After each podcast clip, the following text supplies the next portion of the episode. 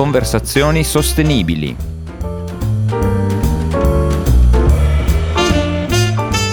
Buongiorno, benvenuti a un nuovo episodio di Conversazioni Sostenibili. Quest'oggi il nostro ospite è Davide Morelli. Ciao Davide, come stai? Buongiorno Nicola, tutto bene, molto Tutto bene. bene. Ok. Grazie per questo tuo invito. Grazie, grazie a te di aver, di aver accettato.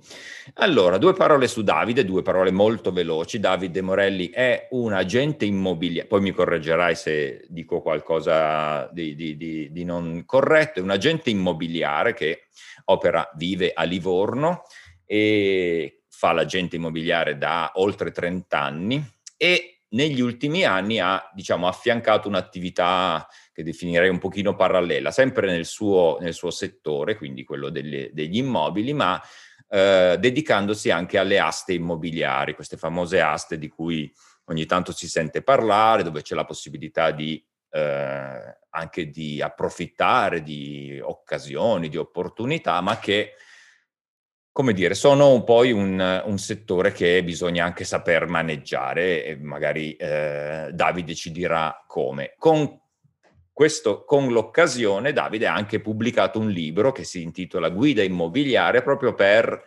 spiegare un po' come funziona questo mondo. Da un lato il mercato degli immobili, dall'altro le aste con tutto quello che ne consegue. Come, come profilo ci siamo, è corretto? Sì, direi proprio di sì, Nicola.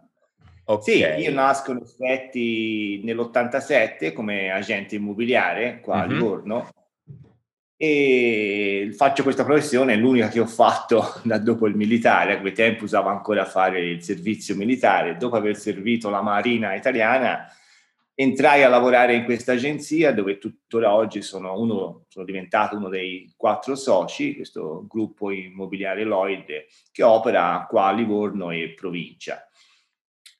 Niente, hai accennato a questa cosa del libro, in effetti è nata questa, idea Mm. durante proprio il primo lockdown di questo Covid.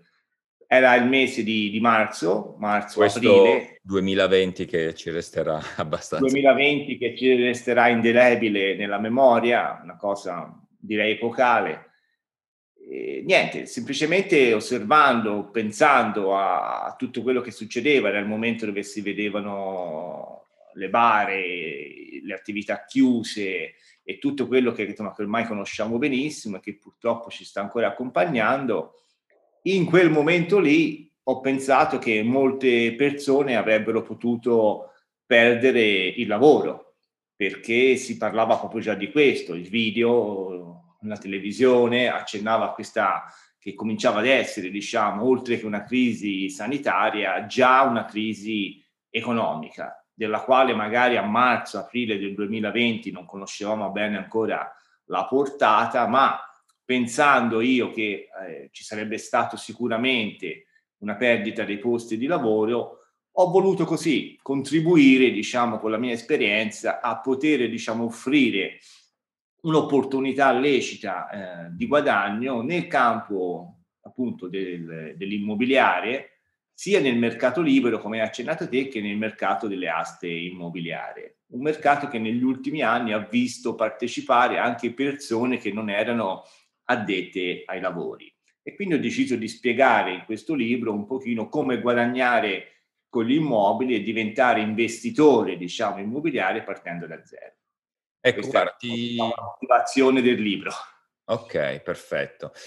Farei un piccolissimo passo indietro perché la prima cosa che mi piacerebbe sapere è quando tu hai iniziato ad affiancare, diciamo, all'attività regolare di agente immobiliare, di compravendita, di mediazione del- delle case, dei- degli immobili, l'interesse per le aste e perché ti sei pian piano avvicinato a questa, come dire, a questa ala secondaria del- della tua attività? Eh, bella domanda, esatto. Infatti, nascendo come agente immobiliare ho sempre fatto, diciamo, ho vissuto, eh, il mio fatturato era determinato dall'intermediazione. Quindi io Mhm. mettevo in confronto, diciamo, chi voleva vendere casa con chi la voleva comprare, era, il mio lavoro era l'intermediario e finiva lì. Poi tre anni fa circa, appunto questo è il momento in cui sono entrato un pochino in pista eh, da protagonista, dove ho fatto la parte quindi dell'acquirente, dove andavo a comprare o un immobile all'asta o un immobile sul mercato libero e quindi diventavo io stesso l'acquirente e poi una volta ristrutturato perché questa diciamo eh, attività ovviamente comporta l'acquisto di un immobile, la sua rivalutazione uh-huh. anche energetica tra l'altro, restando in campo della, della sostenibilità, diciamo, quindi migliorare sicuramente quello che è un immobile magari degradato e da ristrutturare, ristrutturarlo e rimetterlo in vendita sul mercato, ovviamente traendo, diciamo, dei, dei profitti, dei guadagni, capito? Che potevano essere direttamente personali a me o anche, perché lo spiego un pochino nel libro, eh, condivisi da una squadra. Mm.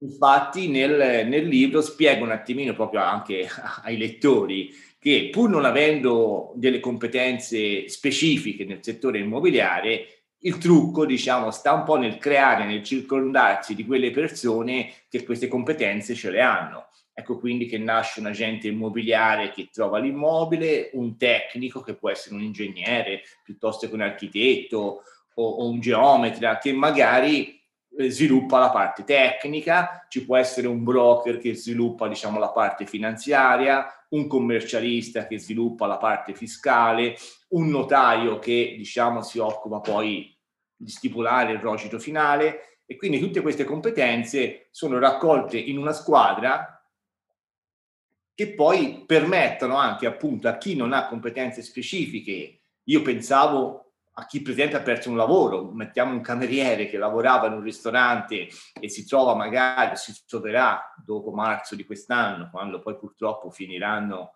le casse integrazioni, e magari trovandosi senza lavoro, avendo fatto tutt'altro nella vita fino adesso, però può mettersi alla prova nel mercato immobiliare proprio per questo motivo, perché crea, riesce a assimilare, diciamo, a riunire quelle competenze in, in più persone. Ok, ma secondo te c'è un target, come dire, privilegiato, specifico per, per il quale questo tipo di attività può essere consigliata o nel, dalla tua esperienza lo vedi veramente una cosa aperta a chiunque, perché c'è anche al di là poi del discorso tecnico di saper maneggiare un contratto o una ristrutturazione, c'è un po' questa sensazione che il settore immobiliare sia come dire, una di quelle cose che va maneggiata con cura, che va lasciata agli esperti, che può riservare delle sorprese, in cui ci si può anche, tra virgolette, far male. Quindi, ecco, questo tipo di di, di, opinione diffusa, secondo te ha ragione d'essere oppure eh, è un po' un mito che va sfatato e quindi in realtà chiunque potrebbe approcciarsi a quel, a quello, alla tua proposta?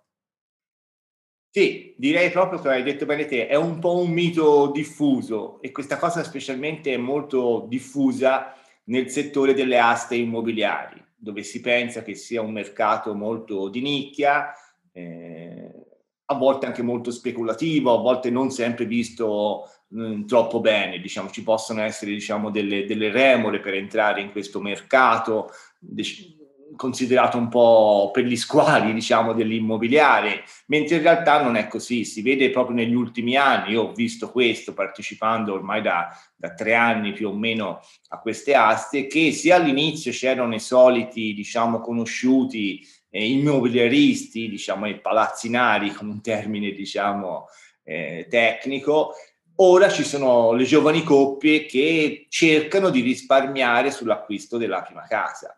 Quindi il mercato si è aperto molto anche quello delle aste che mh, sta perdendo un po' quella fama, diciamo, di mercato di nicchia e speculativo.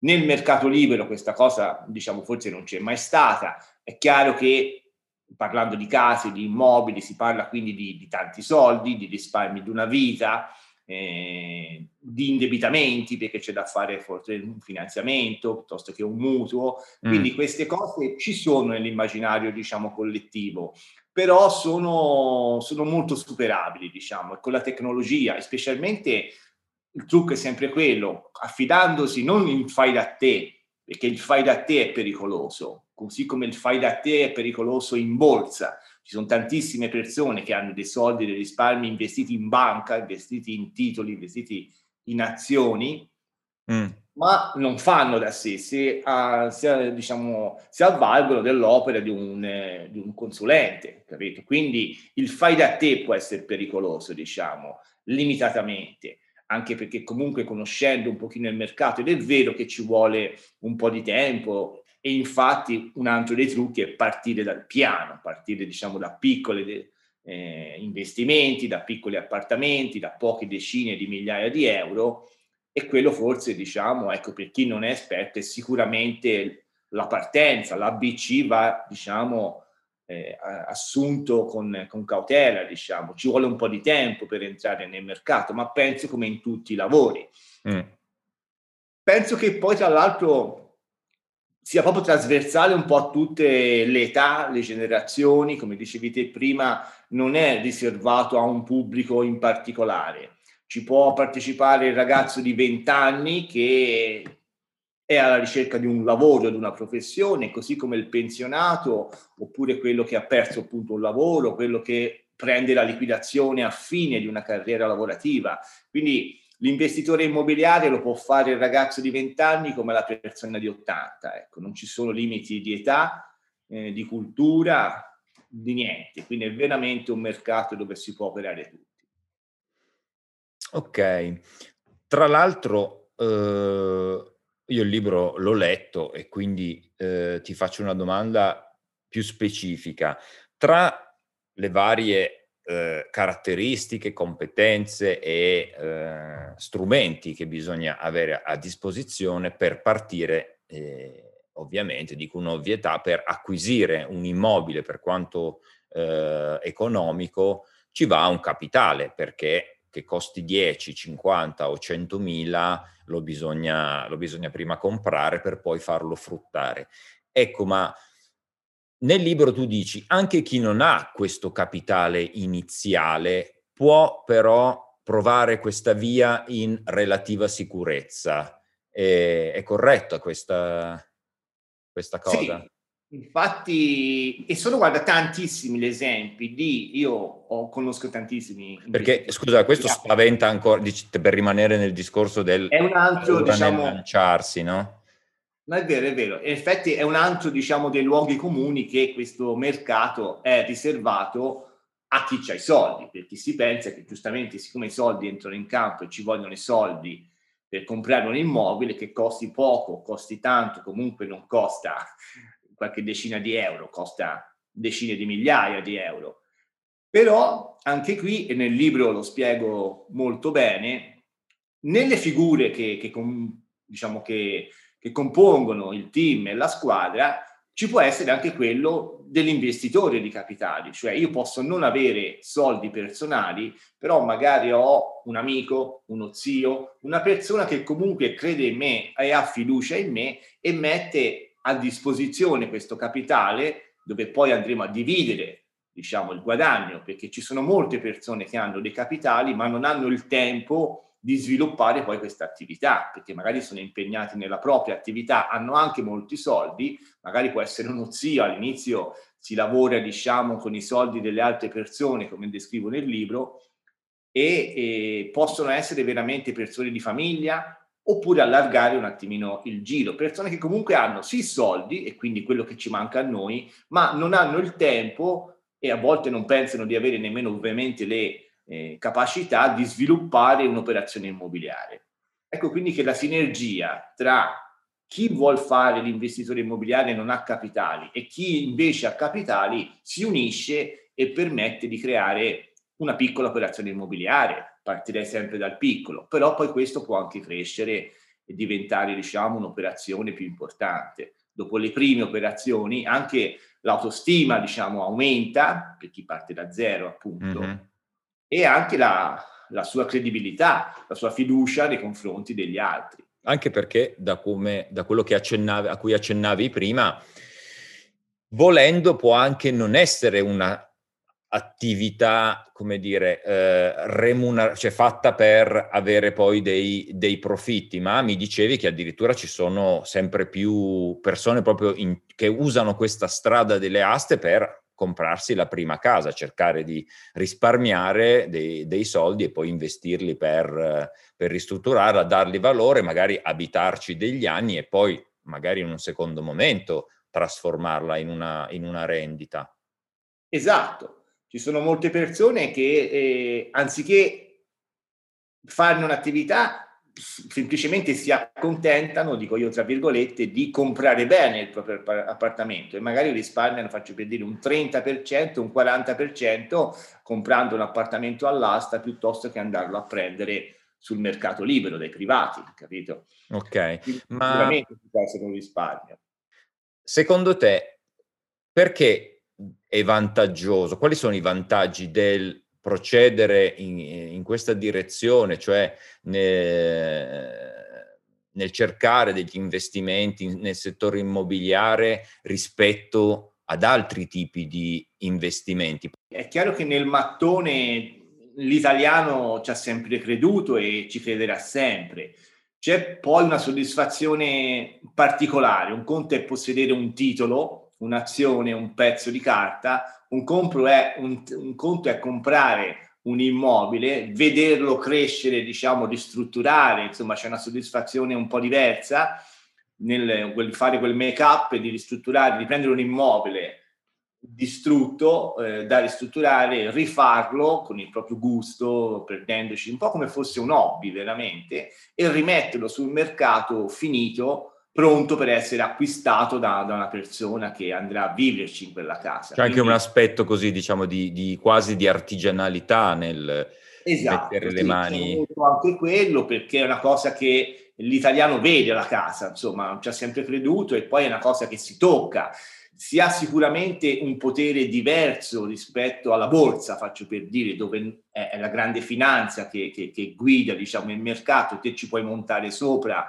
a quel treno sperando che vada nella direzione giusta di un guadagno oppure no, però non sei mai alla guida di quel treno e di quel, di quel mercato.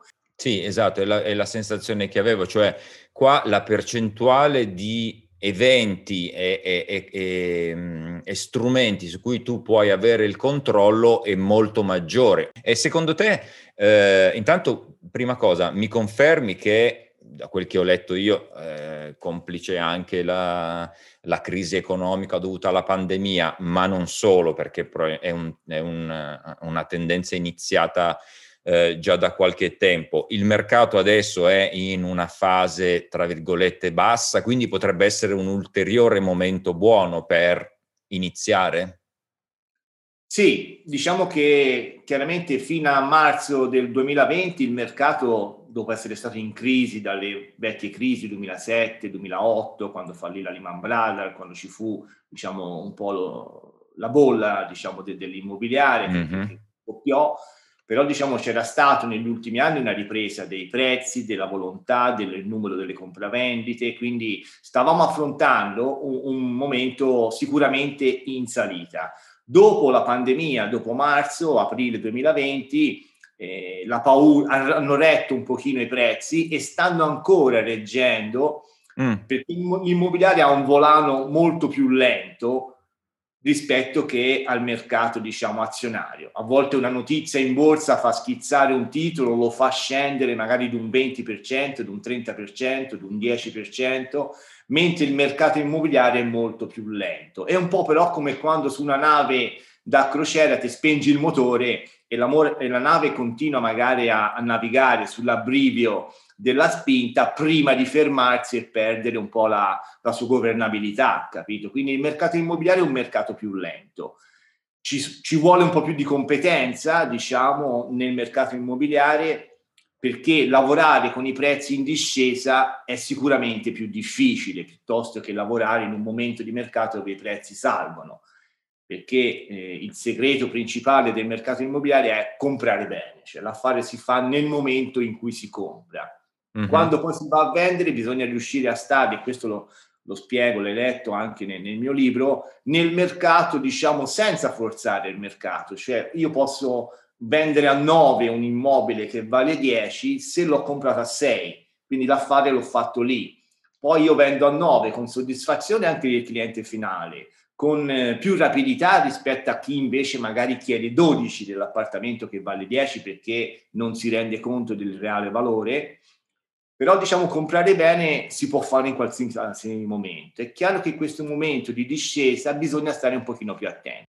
Chiaro. Cioè, chiaro, avrei detto il contrario, ma insomma, stiamo parlando con te proprio per farci, farci un'idea. Senti, prima di ehm, passare alle, alla nostra parte finale in cui, come ti ho detto, vediamo, vediamo un momento qual è la tua, la tua, idea di ambiente, di sostenibilità, da quella che può essere la tua percezione di, di conoscenza del mercato. A livello italiano, secondo te ci sono zone privilegiate per questo tipo di ehm, attività? Direi di sì. Hai toccato un tasto importante Infatti si riesce a, a lavorare bene dove c'è tanto mercato, dove il numero delle compravendite sono importanti, dove c'è mm. richiesta. Non è un caso che certi investitori immobiliari, ma qui parlo dei grossi investitori immobiliari, dei grandi gruppi, si muovono in realtà ormai consolidate. Penso a Milano, nel nord Italia, a Firenze piuttosto che a Roma. Quindi nelle grandi città c'è sicuramente una, una dinamicità del mercato che aiuta anche gli investitori immobiliari. Lavorare in un piccolo borgo, in un centro, in una campagna sperduta non è probabilmente il mercato ideale per chi si diciamo avventura nel trading immobiliare. I volumi ci devono essere, capito? Quindi se uno abita magari in un piccolo paesino, magari è bene che cominci a conoscere, diciamo, il mercato del suo capoluogo di provincia, per esempio. Quindi, mm-hmm. ecco, eh, la posizione geografica è importante. Allora, l'ultima cosa eh, che ti voglio chiedere è una piccola curiosità.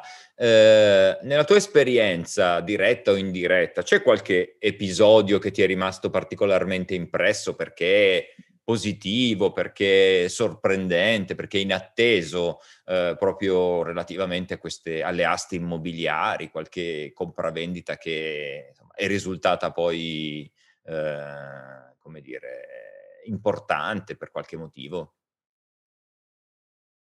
Eh, ma sì, forse è il primo appartamento che mi sono aggiudicato ad un'asta, che è quello che si ricorda, diciamo, un po' sempre. Ne ho fatte tante tante, diciamo diverse, ne ho comprati alcuni di appartamenti, anche quelli più o meno grandi, ma il primo forse quando proprio la, così, la paura, anche per chi veniva già da questo mondo, era, poteva essere perché è lecito diciamo, avere qualche dubbio, avere un po' di, di paura sulla prima operazione. E io comprai, la prima volta che ho comprato un appartamento all'asta, comprai un appartamento da 19.000 euro, quindi mm. direi un po' alla portata di tutti forse un'automobile costa un po' di più. Però in quell'asta risolsi anche una situazione, diciamo, familiare. C'era infatti dentro, si chiama l'esecutato, la persona che era proprietaria, che non pagando più un mutuo, che era diventato non più sostenibile perché gli era cresciuto tantissimo, aveva fatto un mutuo un po' capestro, pagava 900 euro al mese. Quando io gli risolsi la situazione comprando l'appartamento, parlando prima con lui, e l'ho trovato dopo che me lo sono aggiudicato un appartamento in affitto dove lui si è trasferito con la moglie e le due figlie e è contentissimo, tutt'oggi mi, quando lo trovo per Livorno mi, mi, mi, ringrazia perché ora ha una casa che anche se non è sua ma con giardino, eh, è venuto via da un alloggio degradato, un ambiente popolare e quindi alla fine poi ha sanato una situazione debitoria che gli consentirà fra qualche anno, fra un anno, due anni, di poter accedere nuovamente a un, a un, a un mutuo ipotecario e quindi ri, ripartire, di crearsi, diciamo, ora che ha ritrovato anche il lavoro, perché il motivo per cui era andato all'asta è perché perdendo il lavoro non aveva più pagato il mutuo, al di là dei tassi che erano diventati insostenibili, e questo parlo di diversi anni fa, E quindi si, si va a risolvere a volte delle situazioni anche agli esecutati che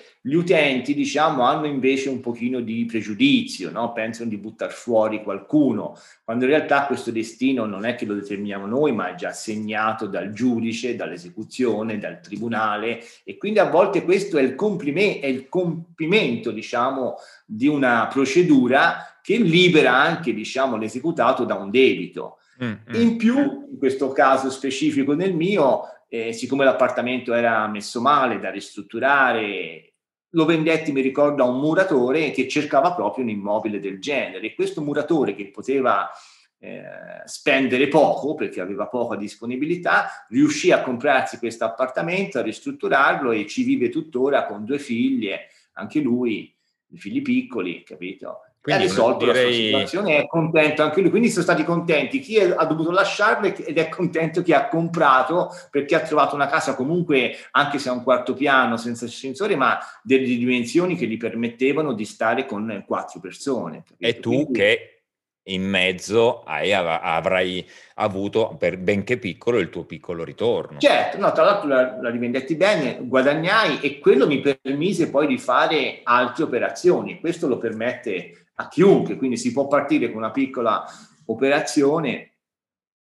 Questo è un appartamento che costava 19.000 euro, il prossimo appartamento in cui ho partecipato all'asta costa più di un milione. Bene, si può, si può addirittura fare... Poi fare del bene eh, con le Anzi, poi, poi, per chi ha questo pregiudizio, se non se lo toglie subito, se la squadra con cui si circonda, perché poi anche il commercialista, e l'avvocato, che fanno parte proprio del tuo team e ti spiegano queste cose, quindi questo pregiudizio, se se ne parla poi, eh, può essere un luogo comune fra le persone non addette ai lavori, ma quando si prende un pochino di confidenza col mercato si capisce che non c'è bisogno di essere squali e che diciamo le situazioni si risolvono anche per l'esecutato e va bene a tutti, diciamo, un po' un vincere-vincere. Se poi uno quel pregiudizio proprio ce l'ha e non riesce a toglierselo, il mercato libero offre tantissime possibilità e lì si possono comprare appartamenti ristrutturati e c'è una grossa soddisfazione a, a migliorare, diciamo, un immobile. Ed è quello proprio che rientra un po' anche nella sostenibilità. Io sono un po' contrario a, a, a tante nuove costruzioni, a diciamo eh, usare del suolo ancora perché ne stiamo cementificando e ne abbiamo cementificato tanto e questo certo. si entra un po' nel, nel settore diciamo tuo della sostenibilità. Anche nelle costruzioni ci può essere molta sostenibilità e ce ne sarà sempre di più, come vedi dalla parte ecologica, dalla parte energetica e anche ristrutturare un appartamento messo male e renderlo gradevole, migliorarlo anche da un punto di vista energetico, aiuta e fa del bene all'ambiente, sicuramente. Bene, cioè, abbiamo toccato l'argomento con cui eh, eh, concludiamo la nostra conversazione, che è, come sai, la sostenibilità e l'ambiente. Eh, passando a una prospettiva un po' più individuale, che cosa, qual è la prima, la, l'associazione che ti viene in mente? Se io ti dico ambiente, tu vivi in una città di mare, Livorno, qual è la prima cosa, che cos'è per te l'ambiente? A che cosa lo associ? A un un, a un luogo fisico, a uno stato mentale, a un'emozione, a un ricordo? Cos'è che eh, per te vuol dire ambiente? Vabbè, l'ambiente è, è tutto quello che ci circonda, quindi dove viviamo, da dove viviamo nella città a, al mondo ovviamente, quindi l'ambiente è veramente non ha confini, diciamo, forse l'atmosfera, ma nemmeno, diciamo, il confine mio dell'ambiente. Quindi vale sia nel, nel grande che, che, nel piccolo, diciamo. Ecco, l'ambiente è quello che vedo affacciandomi dalla finestra, che fortunatamente è il mare a Livorno, mm. ma diciamo, anche il mare soffre, diciamo, in questo momento, no? plastica e tutto quello che c'è e quindi francamente c'è molto da fare nell'ambiente. Il rendere verde le città, eh, prati, alberi, piante, diciamo, è solo una piccola cosa, diciamo, che però è importante. Mm. E, senti, fra tutto questo che ci circonda e che mm, nel quale noi ci muoviamo, da casa nostra alla città, che comunque, benché fatta spesso di cemento, è l'ambiente in cui viviamo, è un ambiente, ha la campagna, nel tuo caso il mare, e, e, ti invidiamo tutti molto, penso in questo momento, perché guardando dalla finestra tu puoi vedere il mare. Se tu dovessi eh, così eleggere il tuo ambiente, la tua porzione, la tua dimensione eh, preferita, quella in cui ti piace di più vederti, sentirti, quella a cui tieni di più magari fra tutto ciò che ti circonda? Sì, da, da uomo di mare, da, da, livornese sicuramente il mare, sono un appassionato di subacquea, quindi anche lì dentro si vede un ecosistema eh, completamente diverso da quello che siamo abituati a vedere nella vita di, di, tutti i giorni, è veramente un mondo, è come essere su un altro pianeta, diciamo, andare sott'acqua. Quindi il mare è sicuramente il mare. che più preferisco, poi mi piacciono anche ovviamente il verde, mi piacciono i parchi, mi piace i prati, però diciamo il mare, diciamo, non, non, non, non riesco a stare un giorno senza vedere il mare, diciamo, ecco. fortunatamente il tragitto fra casa mia e l'ufficio sono 5 chilometri e, e 4 chilometri e mezzo sono di lungomare, poi entro dentro Livorno, diciamo, nel, nel centro, diciamo, cittadino, ma eh, siamo a 500-600 metri, diciamo, da, dal porto, quindi siamo vicini. E questo percorso lo, lo, lo, faccio spesso con lo scooter, anche se poi quando sono in agenzia ho una bici elettrica. Ecco, questo è un altro okay, diciamo, quindi... degli obiettivi che mi sono posto, magari per esigenze di, di, di orario, di velocità, eh, perché poi Livorno è tutta in pianura, tranne una piccola parte dove c'è la collina di Montenero, diciamo, ma Livorno è tutta, diciamo, eh, eh, si può girare tutta in bicicletta, diciamo e eh, nel mio, nel mio, lavoro, quindi spostarmi da un quartiere a un altro, il mio lavoro non è fatto di stare alla scrivania, rimanere fermo, ma se certo. dovessi andare a ogni appuntamento con una macchina o con uno scooter sarebbe sicuramente più complicato e anche meno ecologico. Quindi io in, in ufficio ho una bici elettrica. E quindi quando mi adotti già 4 km uso sempre quella lì. Una mobilità verde. Ecco, ma se to- tornando invece a quello che mi hai detto, al mare, mh, mm, a te, eh, dalla tua esperienza personale, nel modo in cui tu vivi il mare, facendo subacquea, uscendo a pesca, passeggiandoci vicino, c'è qualche aspetto che non ti, che non ti gratifica e che ti piacerebbe eh, vedere un po' diverso? Sì, guarda, è semplice, comunque anche la, la pulizia, qui davanti a, a casa mia c'è, c'è, un lungomare, c'è una spiaggia piccola, ma insomma ci sono delle spiagge eh, che spesso dopo una libecciata sono piene di residui, di, di mm. bottiglie, mm. di plastica, di tutto quello che sono rifiuti che stanno in mare e quando poi arriva diciamo il, il vento di mare, la mareggiata, la libecciata, arrivano tutti sulla costa vedo una scarsa, diciamo, propensione a pulirla questa costa, poi questa spiaggia, che non è di competenza, diciamo, del, eh, dell'azienda che, diciamo, che raccoglie rifiuti cittadini e che quindi rimangano lì, diciamo, ecco. Mi piacerebbe coinvolgere, fortunatamente anch'io a volte ne ho preso parte e ci sono delle associazioni, dagli scout al volontariato, che, che magari tanto... vanno a pulire queste spiagge. Io a volte ci ho partecipato, effettivamente si vede di tutto sulla spiaggia, sulle spiagge, sui lungomari e andare lì a togliere è veramente importante queste cose, perché se tutte le settimane cominciamo a togliere rifiuti da, dalle spiagge, poi dopo alla fine piano piano un po' di pulizia la, la portiamo. Certo. Smaltire quel tipo di plastica, quel tipo di rifiuto è una grossa soddisfazione, secondo me. Bene, eh, senti, io ti propongo, eh, ti andrebbe di andare a raccogliere qualche rifiuto sulla spiaggia, sulla costa, sul pezzo che, che di, di, di litorale di cui mi parlavi? Ma sì, certo che me lo prendo, nel senso e possiamo fare di più, nonostante questa attività, per esempio, l'abbia fatta già qualche volta a livello, però sono quelle occasioni sporadiche, magari quella domenica mattina che c'è il volontariato e va a fare queste cose.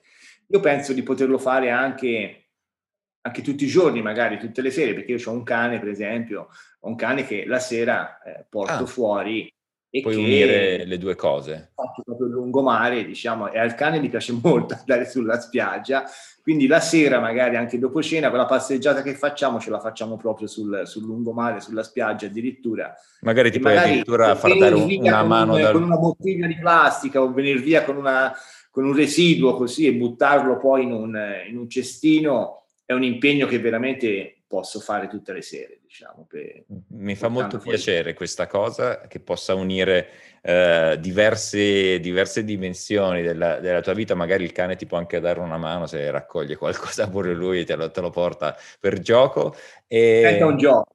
Esatto. Senti, um, ottimo, quindi almeno, almeno un rifiuto eh, che trovi sulla spiaggia, almeno uno al giorno, per quanto tempo ti piacerebbe provare a, fare, a prendere questo impegno? Una settimana, due settimane, un mese? Ma io diciamo un'abitudine si dice che viene che nasce dopo 28 giorni quindi se riuscissi a farlo, diciamo, per un mese questo, questo lavoro, forse poi mi abituerei a farlo sempre, diciamo, perché poi sarebbe, sarebbe fantastico, sarebbe fantastico. Allora... L'impegno di farlo tutta, tutto questo mese me lo prendo, diciamo. Bene, sono molto contento di questa cosa, anche perché anche a me piace molto il mare per quelle rarissime volte in cui eh, ci vado e mi sembra, mi sembra un'ottima scelta. Quindi per chi si fosse incuriosito o ha piacere di, di, di, saperne di più, Guida immobiliare, il libro di, di Davide, lo si trova su, su Amazon. E, ehm, se qualcuno volesse contattarti, f- farti domande, saperne di più, eh, come può fare? Ma sono sui social, quindi su Facebook, su LinkedIn. Ok, quindi, Davide Morelli. Sui... Trova la mia email e trova tutti i miei riferimenti. LinkedIn, Facebook, Instagram, diciamo, mi, mi trovano. Ti diciamo. si trova. Perfetto.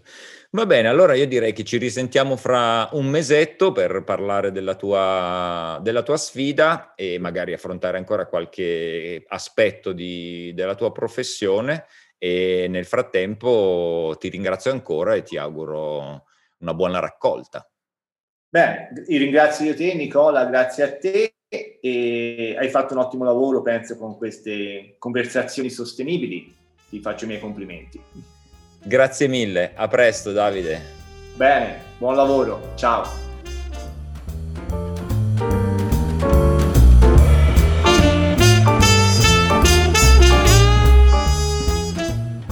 Conversazioni Sostenibili vi dà appuntamento al prossimo episodio e non dimenticate di iscrivervi al podcast.